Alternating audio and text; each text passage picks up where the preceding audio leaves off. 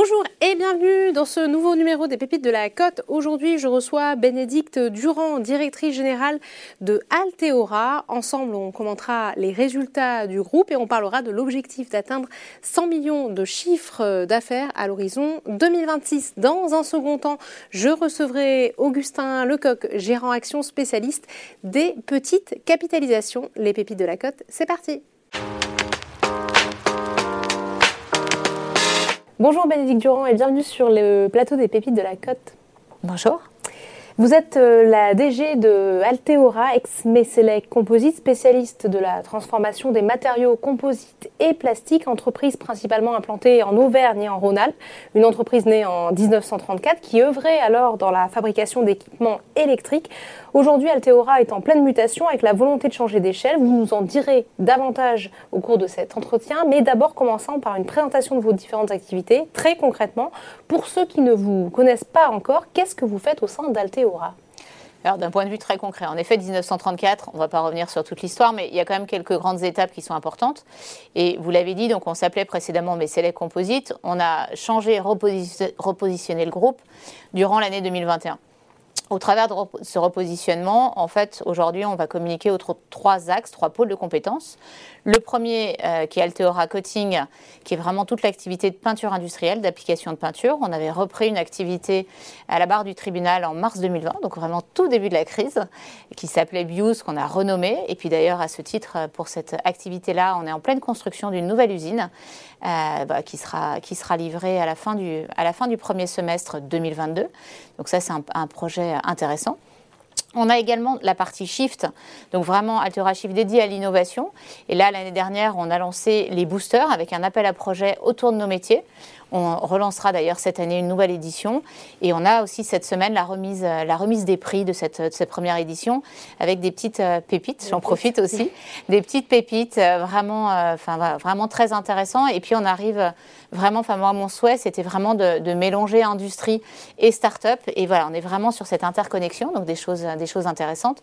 Et puis je termine par le pôle historique, Altheora Composites, dans lequel on retrouve Mecelec Composites, qui aujourd'hui est la tête de proue du groupe, qui réalise la majeure partie de l'activité.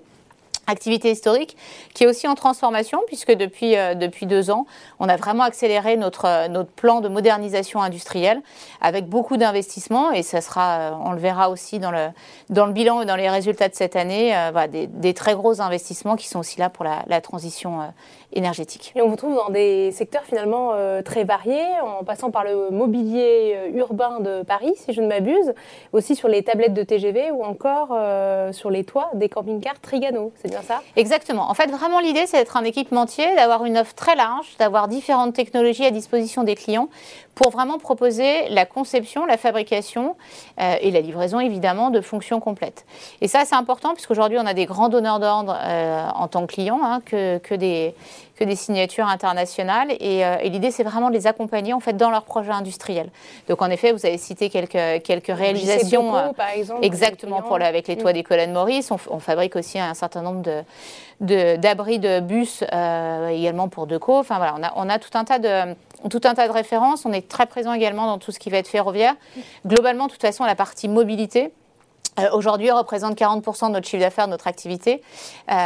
Et l'activité plus historique autour de la distribution électrique de l'énergie représente 49%. Donc voilà, ça permet quand même d'avoir les deux gros pôles majeurs du groupe. Mobilité qui, j'imagine, va continuer de croître d'ailleurs à l'avenir. C'est exactement. Enfin, c'est vraiment notre axe stratégique sur le plan qu'on a dévoilé il y a quelques semaines, 2021-2026. La mobilité et les nouvelles mobilités, surtout, sont vraiment en pleine ligne de mire notre plan stratégique. Votre actualité, c'est évidemment la publication il y a quelques jours de votre chiffre d'affaires 2021 conforme aux attentes. Qu'est-ce qui vous a finalement permis de traverser cette crise dans un contexte notamment tendu pour les matières premières et quelle est à date la branche d'activité peut-être la plus porteuse ? Alors, chiffre d'affaires, c'est vrai que je suis contente et vraiment un gros bravo aux équipes parce que c'est eux qui font dans ces moments-là qu'on arrive en fait à atteindre ces objectifs-là. qui était un objectif ambitieux. Ce qui est intéressant là-dedans, c'est qu'on retrouve le niveau d'activité de 2019. Alors évidemment, avec 2020, toujours... année particulière. Forcément. 2020, voilà, année particulière. Bon, même si au final, moi je trouve ça, je l'ai déjà dit à plusieurs reprises, je trouve que c'est quand même des années intéressantes parce que c'est dans la crise qu'on voit aussi les forces du groupe, qu'on voit l'agilité, qu'on voit la résilience en fait. Alors c'est des mots qui sont peut-être un peu galvaudés aujourd'hui, mais dans nos secteurs d'activité industrielle, c'est vraiment important parce que c'est vraiment les hommes qui créent de la valeur. Donc ça c'est important, on retrouve ce niveau-là. Et on le retrouve parce qu'aujourd'hui, on a des équipes qui sont engagées, parce qu'on ne s'est jamais arrêté, parce qu'on a continué à travailler, parce qu'on a continué en fait à se projeter et à croire en l'avenir. Ça peut paraître tout bête, mais à un moment donné, quand on a un plan stratégique 2021-2026 avec une ambition forte, 100 millions. Plan qu'on évoquera d'ailleurs. Voilà, 100 millions de chiffre d'affaires en 2026. Il est évident que pour les équipes, ça rebooste, ça donne de l'énergie, ça donne un cap. Et puis aujourd'hui, on a continué, on progresse. Le secteur qui progresse le plus, c'est bien évidemment toujours le secteur de la mobilité. C'est pour ça, je disais précédemment, il représente aujourd'hui 40%. Il a bien accéléré. On a un autre secteur aussi qui est intéressant et qui souvent parle aussi aux investisseurs, qui est le secteur de la piscine, sur lequel on a fait de très belle réalisation sur cette année 2021 et qui est aujourd'hui un secteur aussi important chez nous. Alors évidemment proportionnellement moins puisque le nombre d'acteurs est quand même plus restreint, mais belle envolée aussi de la piscine. Donc effectivement plus 15% pour Altheora Composites sur 2021. Donc une croissance solide malgré les perturbations liées à la crise. Parmi vos clients, vous comptez le fabricant de camping-cars français Trigano avec qui vous avez renforcé votre partenariat commercial en 2021. Quelle est la part de revenus générée par ce contrat avec un groupe en forte croissance et qui a d'ailleurs pleinement profité de la crise? Alors aujourd'hui, c'est un peu compliqué de donner exactement la part pour différentes raisons. La première raison, c'est que 2021, déjà, on était sur une année, ce qu'on appelle nous en ramp-up, c'est-à-dire qu'on est en démarrage en fait d'un nouveau produit, d'un nouveau projet. Donc on n'est pas à pleine capacité et on ne le sera certainement pas encore en 2022 compte tenu des supply chains qui sont aujourd'hui difficiles. Trigano a d'ailleurs communiqué dessus il y a quelques jours. Voilà, donc nous, on est un peu en ricochet là-dessus et notre place fait qu'on s'adapte. Donc sur une année normale, on communique peut-être le business que ça représente, mais c'est vrai qu'aujourd'hui, il y a quand même un certain nombre d'incertitudes. Ce qui est sûr aujourd'hui, c'est que c'est un toit qui équipe un certain nombre de véhicules du groupe, qui est un projet qui fonctionne bien. Toujours est-il que vous avez un carnet de commandes pour 2022 bien rempli, si je ne m'abuse, qui a d'ailleurs été revu à la hausse. Votre objectif de CA 2021 à 32 millions d'euros a aussi été confirmé. Et vous avez dévoilé il y a quelques semaines, vous l'évoquiez à l'instant, un plan industriel ambitieux couvrant la période 2021-2026, avec l'objectif de réaliser un CA de 100 millions d'euros qui doit mixer croissance externe et interne. Ce n'est pas la première fois que vous dévoilez des objectifs de CA ambitieux. Quelle est votre feuille de route pour y parvenir? On imagine que l'intégration de nouvelles compétences est au programme pour pouvoir devenir un grand acteur industriel.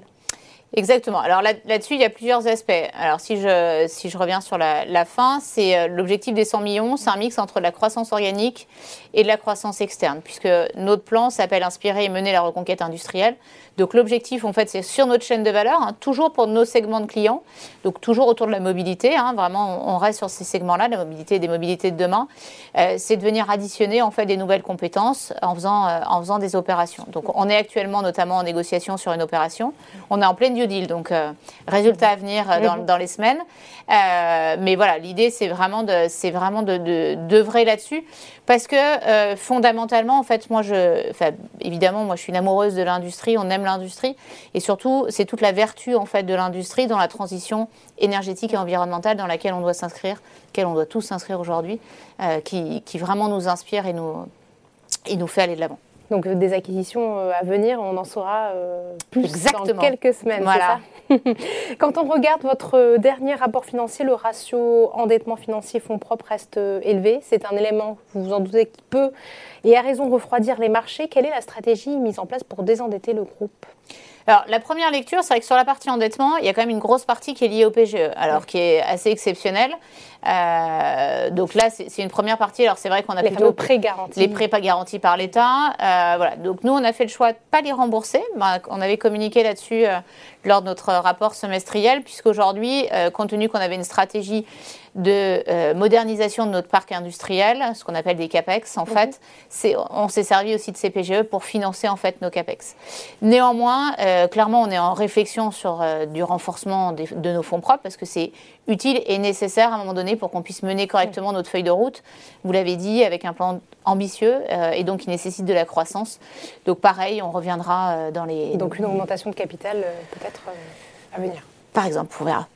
En tout cas, un renforcement des fonds propres. Un renforcement en fonds propres. On scrute bien entendu vos performances financières, mais on scrute également les performances extra-financières qui sont de plus en plus regardées par les investisseurs individuels. Pour les suivre, vous avez fait le choix chez Altheora de vous référer aux ODD, ou les objectifs de développement durable, tels que définis par les Nations Unies et qui visent notamment à réduire notre empreinte environnementale. Quelles actions concrètes et quantifiables avez-vous mises en place au sein du groupe ? Alors déjà, il y a différents points. Chez nous, c'est vraiment dans les gènes et c'est vraiment dans l'ADN. Donc il y a des choses qu'on fait depuis tout le temps. Typiquement, quand on fait des investissements industriels, évidemment qu'on regarde l'impact énergétique, évidemment qu'on regarde aussi les conditions de travail, évidemment qu'on regarde en fait les impacts que peuvent générer nos investissements et qu'on fait des choix avec ce biais-là, avec ce prisme-là. C'est ça, c'est la première chose. Voilà. Je le dis parce que néanmoins, c'est pas forcément dans l'ADN de tout le monde, mais évidemment que voilà, dans nos process industriels, on est toujours en train d'essayer de faire le meilleur choix possible par rapport à ça.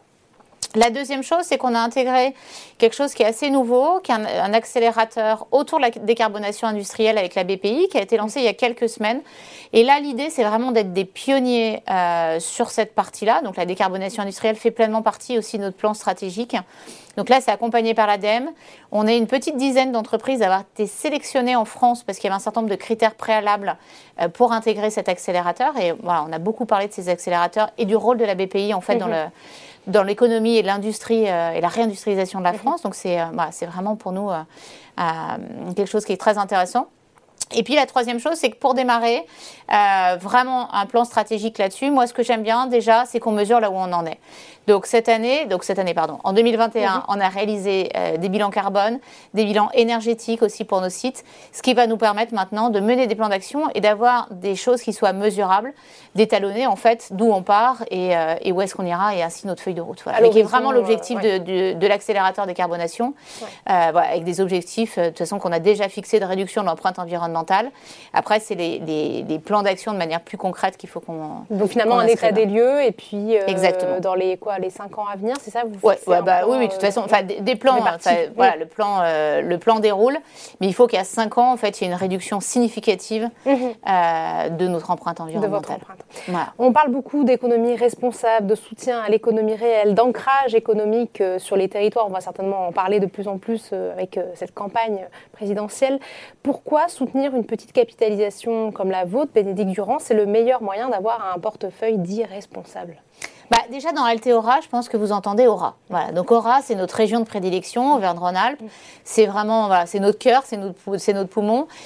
Et ça, investir dans les territoires, c'est investir aussi autour de l'industrie, dans l'industrie. Rien que ça, pour moi, à mon sens, c'est un investissement qui est intéressant puisqu'on est plus proche des territoires, plus proche. On parle beaucoup de souveraineté industrielle. C'est une manière aussi d'avoir un investissement responsable. Alors, certes, c'est des performances dans l'industrie qui peuvent être moins fantastique, moins exubérante que d'autres secteurs d'activité. Par contre, tout ce que ça génère en fait autour, tout ce que ça sème, et moi je parle souvent de symbiose industrielle, c'est aussi là-dedans. C'est-à-dire qu'aujourd'hui, l'empreinte qu'on a sur son territoire, l'intégration dans son écosystème, fait que pour moi, ce sont des valeurs qu'il faut regarder et j'encourage, alors évidemment pas que la mienne, mais tout ce qui est autour de cette industrie. Il faut à un moment donné, je pense, aligner un peu les discours et puis comprendre. L'avantage aussi, c'est que je pense que c'est assez facile en fait de comprendre notre business model, de comprendre ce qu'on fait. On essaye de communiquer là-dessus, de vraiment faire beaucoup de pédagogie et c'est intéressant. Et on a la même problématique en fait que ce soit sur le cours de bourse, à un moment donné, que ce soit aussi de l'attractivité sur ces filières-là et redonner l'amour de l'industrie. Mais quand on voit en quelques secondes ou en quelques minutes la fabrication d'un produit dans une usine à quelques kilomètres ou centaines de kilomètres de chez soi, moi, je trouve ça magique. Oui, pour le coup, c'est concret, ça participe à la croissance et au rayonnement de la France. Exactement, ouais. On va terminer justement par un commentaire sur votre cours de bourse. L'action s'échange 1,86 € avec un PER de 12, donc une valorisation somme toute raisonnable. Le cours de bourse a chuté de presque 10% en 10 ans, de plus de 40%, pardon, de plus de 10% en un an et de plus de 40% en 10 ans. Qu'est-ce qui pêche selon vous dans votre aventure boursière et quel message souhaiteriez-vous adresser à vos actionnaires ? Bah, ce qui pêche, c'est vrai que c'est quand même difficile à comprendre, faut être clair. Je ne peux pas vous dire que je suis satisfaite du cours de bourse, hein, bien au contraire. Voilà, néanmoins, on essaye de communiquer, de donner des objectifs, de dire ce qu'on fait, de faire ce qu'on dit. Voilà, après, c'est le temps qui fera, c'est la compréhension, c'est de la communication. Et puis, voilà. La pédagogie aussi. La pédagogie, voilà, mais c'est vrai que c'est... de mon point de vue, un peu difficile à comprendre, cette déconnexion, en tout cas, tout au moins entre moi, la valeur perçue que j'ai du groupe aujourd'hui, de ce qu'on fait, de notre stratégie, voilà, et de la valeur sur le cours de bourse. D'où la nécessité de communiquer pour les acteurs industriels comme exactement. Vous. Merci beaucoup, Bénédicte Durand, pour cet entretien. Merci à vous. Et tout de suite, c'est l'heure de l'analyse dans les pépites de la cote. Bonjour Augustin Lecoq, je vous rappelle que vous êtes gérant action spécialiste des petites capitalisations chez Mandarine Gestion. Bonjour. En 2021, dans un contexte de reprise, les investisseurs se sont massivement tournés vers les grandes capitalisations, délaissant le segment des petites et moyennes valeurs. Ce segment des mid and small, comme on dit, est aujourd'hui moins cher que celui des valeurs de l'indice phare CAC 40. Dans ce contexte, est-ce que 2022 sera ou pourrait être l'année de la revanche des petites valeurs? Et qu'est-ce qui pourrait les soutenir, Augustin? Alors, ce qui pourrait les soutenir, je vais y revenir dans un second temps. Tout d'abord, je vais peut-être expliquer pourquoi les petites valeurs ont sous-performé les grandes valeurs, notamment en 2021. Ça s'explique principalement par un phénomène de flux. Et ce flux, il vient de la gestion passive, des trackers, des ETF qui sont de plus en plus utilisés. Et ces flux, ils se concentrent souvent sur les grandes valeurs, beaucoup moins sur les petites valeurs. Aussi, il y a la gestion ISR, tout ce qui prend en compte les critères ESG, etc. Et ça, on a beaucoup plus de fonds qui ont été labellisés dans les grandes valeurs que dans les petites valeurs. Et donc, il y a un retard là-dessus, il y a un phénomène. Pour notre fonds Mandarine Europe Microcap, on l'a fait il y a 2 ans, mais sur la cote des fonds de petites valeurs, il y a encore un retard. Et ça peut être justement un phénomène de rattrapage qui peut se faire pour les prochaines années, parce que ce rattrapage va avoir lieu dans les fonds de petites valeurs. De plus en plus de fonds vont se labelliser avec ce label ISR, et c'est une très bonne chose. Et ça peut amener un intérêt croissant sur les flux sur ces petites valeurs. Et comme vous l'avez dit, sur la France... sur 5 ans, les microcaps françaises, l'indice MSCI microcap France sur 5 ans fait 2 fois moins bien que les grandes valeurs. Donc c'est vraiment flagrant sur la France. Mais si on prend un peu de recul et si on se base au niveau européen, là il y a vraiment un autre message qu'on peut en tirer. Au niveau européen, les microcaps européennes font 2 fois mieux que les grandes valeurs. Et donc là il y a un vrai message qui est très différent. Et donc on peut se dire qu'au moins sur la France, il y a un rattrapage qui peut opérer. Oui. Donc effet de rattrapage sur la France. Quels sont les secteurs justement, les titres qui, à votre sens, aujourd'hui, sont sous-valorisés? Alors, dans les secteurs, si on en prend un typique, ce sont, comme je disais avec l'extra-financier, les secteurs qui sont les plus détestés ou sensibles. Regardez. Et on prend l'énergie, c'est le secteur pointé du doigt qui est souvent avec des sociétés où on peut trouver du coup des valorisations qui sont très très attractives. Mais pour que ça s'améliore, il faut que ces sociétés changent, bougent. Et on le voit avec Total, c'est en train de se passer, même si c'est pas une petite valeur. C'est vraiment l'exemple flagrant que tout le monde peut observer et c'est un des meilleurs performeurs en bourse depuis le début de l'année. Si on s'intéresse très bon démarrage, oui, effectivement. D'année, oui, avec 2022, une rotation value, on pourrait y revenir. Et si on s'intéresse aux petites valeurs, parce que l'intérêt dans les petites valeurs, c'est que vous avez un petit peu moins ces phénomènes-là. Donc, vous avez des sociétés qui réagissent plus avec leurs nouvelles fondamentales.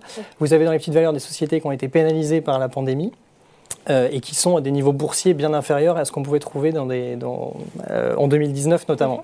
Et si je prends des exemples un peu diversifiés pour prendre, et notamment des exemples français, si on prend dans la thématique du tourisme, une société comme Voyageurs du Monde, c'est un bel exemple de société qui effectivement est très pénalisée actuellement parce qu'on peut plus difficilement voyager, mais on le voit dans leurs chiffres de réservation, etc. L'appétit, il est vraiment très présent. Il y a vraiment des messages très très positifs du management sur les chiffres de réservation. Ça se passe bien. Et ils ont levé de l'argent pour faire des acquisitions, donc ressortir potentiellement de cette crise beaucoup plus fort à moyen long terme. C'est une société intéressante. Si on se base dans l'industrie, une société comme MGI Digital, qui est très peu connue, qui fait des très belles machines d'impression. Un secteur vraiment de niche qu'on peut trouver dans les microcaps, l'exemple parfait. Et donc, avec les deux frères fondateurs qui ont commencé à passer la main à un grand groupe japonais qui s'appelle Konica Minolta, qui monte au capital. Et donc, un exemple comme ça, c'est un exemple typique d'une société qui a souffert de la pandémie et qui peut sortir par la grande porte parce que Konica Minolta, tôt ou tard, peut racheter ce groupe à un prix qui était bien supérieur à ce qu'on a pu voir récemment. Un secteur qui est en plein cœur de l'actualité aussi, les jeux vidéo. Typiquement, dans les petites valeurs, on peut trouver une société comme Big Ben Interactive, qui est la holding de Nacon, qui est plus connue dans les jeux vidéo. Et quand on voit la valorisation de Big Ben aujourd'hui, sachant qu'ils ont 75% du capital de Nacon, ça veut dire que tout le reste des activités de Big Ben sont à valorisation négative ou quasiment à zéro. Donc il y a un vrai retard là-dessus, une vraie décote sur cette valeur qui paraît intéressante dans un secteur intéressant. Le secteur du jeu vidéo d'ailleurs très très regardé actuellement. Notamment. Qui est qui est vraiment regardé au cœur de l'actualité, qui peut être un grand retour sur cette année 2022 qui a été en retard en 2021 après un très bon parcours en 2020. Et puis si on prend une autre thématique vraiment de niche avec un champion français, typiquement une société comme Xilam, c'est une société qui fait des dessins animés pour enfants, qui est un des champions mondiaux. La plupart des gens connaissent les principaux titres, Oggy et Les Cafards, Toupou, etc., Les agents de l'espace, des titres qui ont eu des ventes dans le monde entier. Et c'est une société qui peut bénéficier de l'aspect réglementaire croissant où il faut du contenu local pour les grandes plateformes et des grandes plateformes comme Netflix ou autres qui cherchent de plus en plus ces contenus-là avec un portefeuille croissant et un bel acteur français. Donc voilà des beaux exemples de sociétés qui sont encore un peu méconnues et qui peuvent performer sur cette année. Des pépites donc dans des domaines variés, Augustin. On voit que ce début d'année montre des évolutions de tendance sur les indices, notamment un arbitrage en faveur des valeurs value au détriment des valeurs de croissance, un phénomène lié aux anticipations de hausse des taux, on le sait. Qu'en est-il sur les petites capitalisations, Augustin ? Alors, on peut observer ce phénomène. On peut aussi observer d'autres phénomènes et il faut vraiment faire la distinction entre tout ça. Souvent, en début d'année, vous avez le rebond de certaines sociétés qui ont eu des parcours catastrophiques les autres années et qui, par effet de spéculation, remontent sur une courte période en début d'année. Il faut faire attention à ces phénomènes-là. Ça peut être des faux signaux et il faut vraiment s'intéresser aux fondamentaux des sociétés. Il y a aussi un autre phénomène, c'est que la plupart du temps, le marché vend les bons performeurs de l'année dernière et donc en début d'année, on peut avoir des prises de profit sur des très bons performeurs. Ça ne veut pas dire que cette société est moins bonne, ça veut juste dire qu'il y a un effet de marché à court terme. Et ensuite, sur ce phénomène de rotation value, effectivement, elle a lieu. On le voit un petit peu moins dans les petites valeurs parce qu'elles sont moins sensibles à ces grandes rotations et elles ont plus des histoires intrinsèques. Mais effectivement, on le voit et ça se voit à un niveau européen sur les petites valeurs, très nettement sur les zones géographiques, typiquement des zones nordiques et allemandes qui sont des zones avec des sociétés un peu plus croissantes, un peu plus valorisées, ont souffert beaucoup plus depuis le début de l'année. Et des zones un petit peu en retard comme la France ou l'Espagne, un peu plus value comme on dit, qui ont plus souffert ces dernières années, elles rebondissent beaucoup plus fort depuis le début de l'année. Donc prudence quand même sur ces phénomènes de rotation, si je retiens ce que vous dites. Voilà, il faut toujours être équilibré et avoir une vision moyen terme. On va finir, Augustin, par un peu de pédagogie. Quand on est à la recherche d'une pépite, et plus précisément quand on investit sur le segment des petites capitalisations, quels indicateurs financiers doit-on regarder en priorité ? Alors, on peut prendre une distinction assez simple en 5 étapes si on veut. Déjà, l'extra-financier, c'est important. Quand on investit notamment sur des petites sociétés, l'alignement des intérêts, ça paraît un élément de base. Donc, avoir un management impliqué au capital, c'est souvent important. Et au moins, on peut se dire que si on prend une image assez simple... donc, la gouvernance, finalement, on va être regardé de près. Et donc, le capital, est-ce que ces personnes-là sont impliquées ?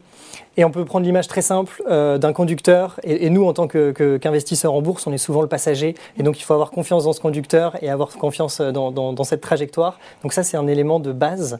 Est-ce que cette société aussi sur l'extra-financier communique ? Parce que les marchés regardent de plus en plus ça et les talents aussi vont regarder de plus en plus ces sociétés-là.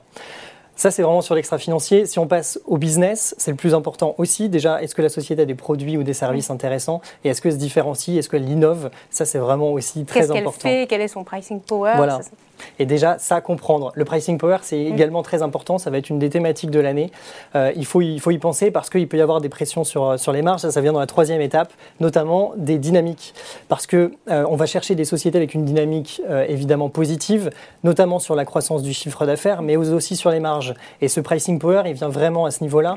Pour que les marges puissent être stabilisées ou s'améliorer, il faut absolument que la société ait du pricing power. Et donc, ça va être une année importante pour ça. On va voir les sociétés qui arrivent à répercuter les hausses de coûts. Et donc, ça va être un vrai game changer pour ces sociétés. Et si on passe à la solidité du groupe, là on peut regarder tout simplement le bilan, les dettes, etc. Ça peut juste permettre très rapidement de voir si une société, elle a les reins assez solides pour traverser une tempête notamment, et si elle a des grandes ambitions de croissance, est-ce qu'elle a les moyens de ses ambitions, ou est-ce qu'elle va avoir besoin de faire appel au marché et d'éventuelles dilutions qui peuvent à court terme pénaliser un titre. Et une société très endettée peut être un élément dont il faut tenir compte, mais qui n'est pas forcément non plus de mauvais augure. Non, tout dépend de la soutenabilité de l'activité. Si une société a des dettes, c'est pas toujours mauvais du moment que c'est maîtrisé. Et il faut voir dans ces cas-là la trajectoire. Et évidemment que si la société arrive à dégager notamment de la génération de trésorerie et rembourser progressivement ses dettes, la dette peut être à un moment un outil important pour développer la société. Voilà, tout dépend des niveaux et comment c'est géré. Donc on se retrouve encore avec la gouvernance.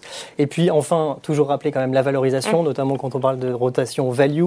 La valorisation, ça reste important. Il ne faut pas acheter n'importe quoi à n'importe quel prix. Ouais. Et donc trop cher, c'est toujours compliqué à évaluer.